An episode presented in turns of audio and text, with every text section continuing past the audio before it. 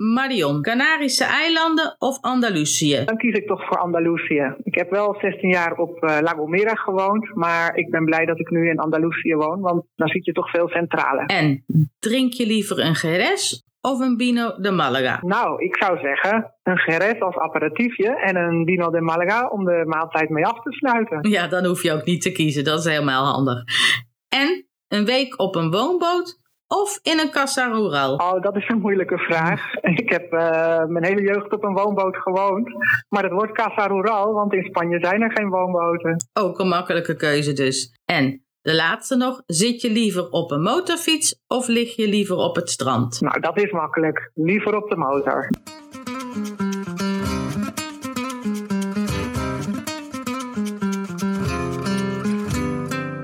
Is Bamos, de Spanje-podcast. Mijn naam is Marlies Dukersnooi en in elke aflevering nemen we een Spaanse stad of regio onder de loep om erachter te komen om wat er allemaal te zien, te eten, te drinken en te beleven is. En hoe het is om daar te wonen, te werken of vakantie te vieren. Want elke Spaanse bestemming is toch echt heel anders. In deze derde aflevering hebben we het niet over een stad of regio, maar over de zeiltocht Camino de Santiago a Vela. En dat ga ik doen met Marion Hoogweg, woonachtig in Andalusië, eigenaar van de blog kusuitspanje.com en van Maxperience voor inkomen toerisme Spanje en ook communicatie voor promotie van bijzondere bestemmingen en activiteiten. Marion, welkom. Leuk dat je er bent. Je hebt onlangs als... Hoi Marlies. Hoi. Je hebt onlangs als journalist deelgenomen aan de zeiltocht Camino de Santiago a Vela. Hoe was het om deze bekende pelgrimstocht over zee te doen? Nou, dat was een hele bijzondere ervaring. Uh, dat is nog maar weinig, bij weinig mensen bekend, El Camino a Vela. Om een pelgrimstocht naar Santiago met een schip te doen. En uh, dat wordt ieder jaar wordt dat, uh, georganiseerd. En zijn, normaal zijn het uh, 13 zeildagen en nog een laatste dag op een fluisterboot en nog lopen. En ik was bij de twee laatste dagen, waarbij we uiteindelijk het einddoel Santiago de Compostela uh, bereikten. Uh, die, die tocht die begint helemaal in uh, Baskeland, in Ondarribia. En die gaat langs de Cantabrische kust en de Galicische kust. En daar kan het flink spoken. Dus je moet wel een beetje van zeilen houden en er ook wel iets van weten. Goed, je hebt al wat over verteld, hoe waar die begint en eindigt. Maar wat dacht je al zo varend over de Spaanse woeste waren? Is dit een goede manier om Spanje en zijn toeristische bezienswaardigheden en plekken te ontdekken? Nou, ik ben uh, zelf een groot voorstander van duurzaam toerisme, of zeg maar verantwoordelijk toerisme, zoals ik het noem. En ja, dat maakt uh, overal de laatste jaren een enorme ontwikkeling door, ook in Spanje. Uh, mensen zoeken steeds vaker nieuwe ervaringen. En als dat duur, duurzaam kan zijn, dan is het natuurlijk nog beter je voortbewegen op de kracht van de wind. Nou, duurzamer kan het eigenlijk niet. En onderweg leer je over de cultuur in de havens die je aandoet. Dat is ook duurzaamheid. En je bent continu in interactie met de Spanjaarden die ook op, aan boord zijn en met deze reis meedoen. Goed, ja, dat lijkt me, het lijkt me echt zeker een duurzame manier en een, een heel leuke manier ook wel om de, de Camino te ontdekken. Maar goed, voordat we verder gaan, even wat facts en figures, of beter gezegd, hechos y cifras. De Camino de Santiago is eigenlijk de benaming van een aantal christelijke pelgrimsroutes van middeleeuwse oorsprong die naar het graf van Santiago El Mayor, Jacobus, gaan, gelegen in de kathedraal van Santiago de Compostela in Galicië. Historisch stond het bekend als de Camino de Santiago.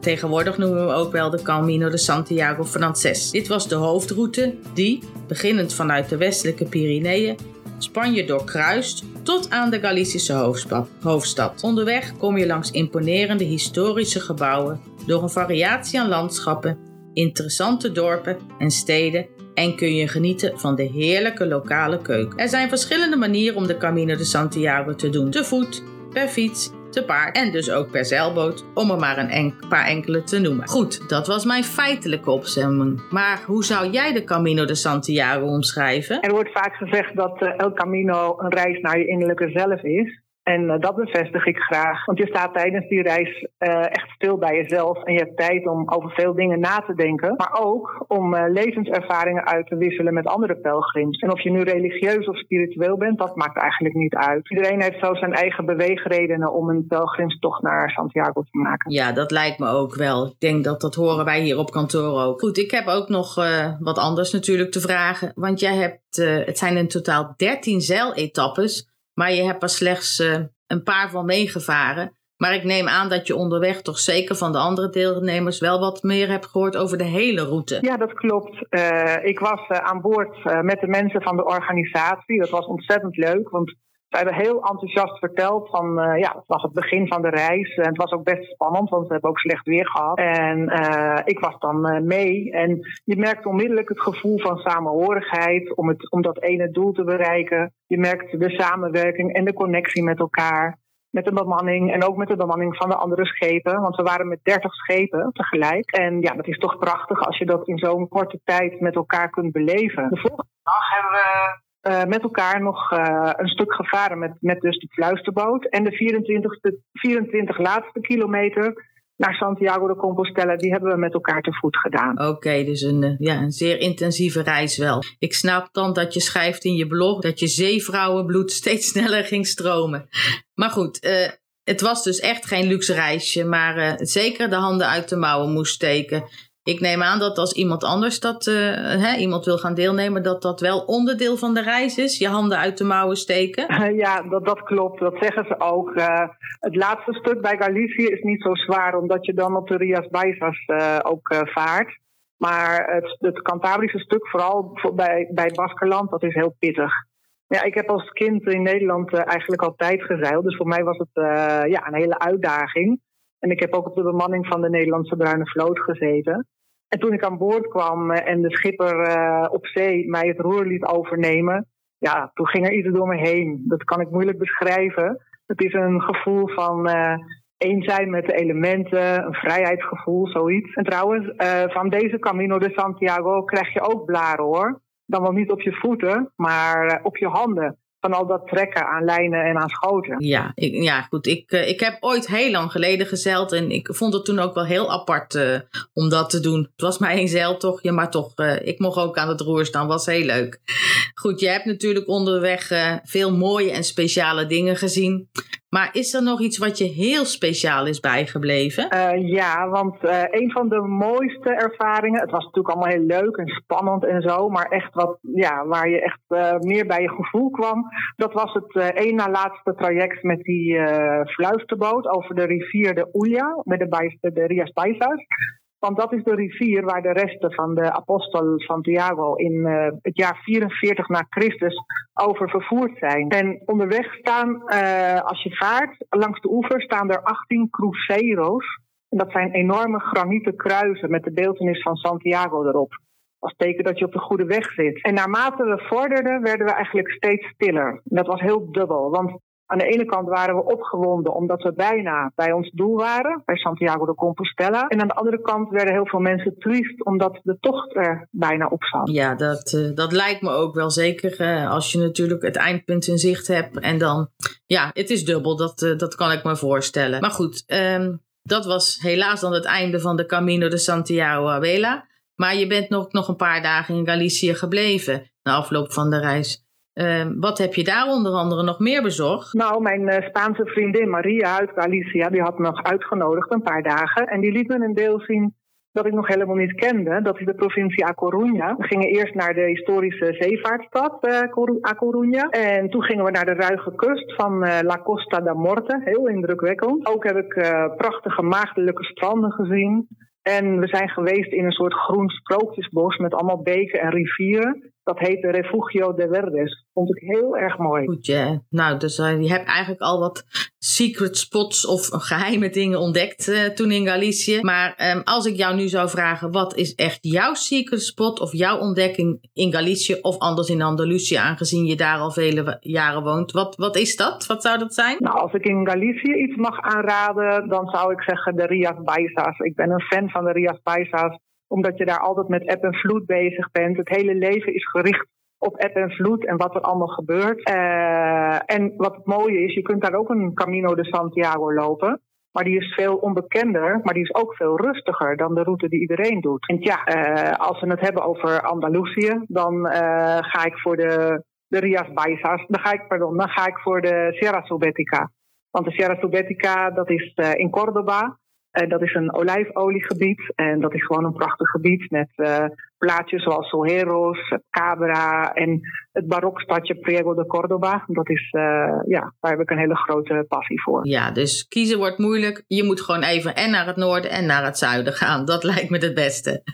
Goed, dan gaan we even af van de reis. En dan, want je bent ook eigenaar van Max Experience Spain.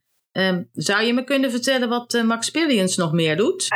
Ja, ik uh, heb dat ik zeg maar bezig ben altijd voor incoming voor verschillende reisorganisaties in Nederland. Om een beetje plekken, reizen samen te stellen met plekken die minder bekend zijn. Een beetje hidden places en weg van de gebaande paden heb ik ook mijn communicatiebureau. En ik schrijf eigenlijk op mijn blog exclusief over Spanje in het Nederlands. Maar ik uh, doe ook uh, webinars, lezingen, bijvoorbeeld op de fiets- en wandelbeurs. Dus uh, veel promotie van bestemmingen. En ja, dat vind ik ontzettend leuk. Ik schrijf ook voor een aantal tijdschriften. En ja, ik heb mijn, mijn passie toerisme en schrijven samen kunnen voegen. En de laatste tien jaar ben ik daar eigenlijk ja, heel actief in. En ja, dat is mijn, mijn werk. Ja, dus eigenlijk een van de gelukkigen die eigenlijk misschien hobby en werken hebben kunnen samenvoegen. Dat, uh, dat is wel heel iets apart, ja. En uh, nou goed, we zijn bijna aan het eind gekomen een beetje van deze blog. Um, sorry, van deze podcast. En um, ik vraag altijd elke gast aan het eind uh, zijn of haar favoriete Spaanse woord. En dat mag wat, wat mij betreft alles zijn. Iets wat je aan de Camino de Santiago of, of aan Andalusië of aan Spanje in het algemeen doet denken. Welk woord zou dat van jou zijn? Nou, dat woord is mariscos. Ik heb gedacht inderdaad aan Galicië om uh, in deze podcast dat erbij te voegen. Maar ook tegelijk aan Andalusië, omdat ik daar woon.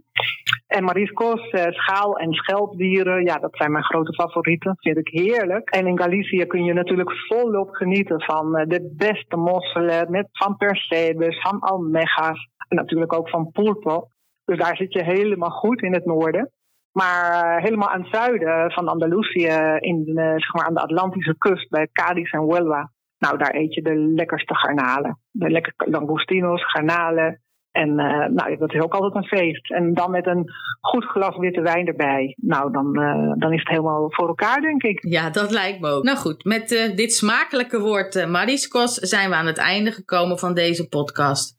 Dankjewel Marion, eigenaar van blogkusuitspanje.com en van maxperience.com. Ik vond het heel leuk om deze podcast met je te doen. Dit was Bamos, de Spanje podcast over de Camino de Santiago a Vela.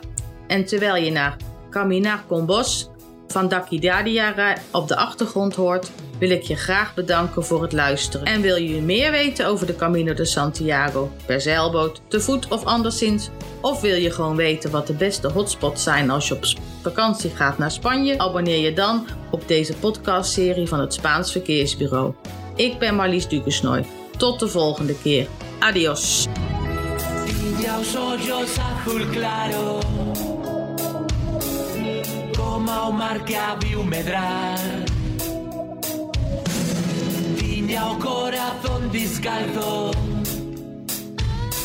Mas non deixou de camiñar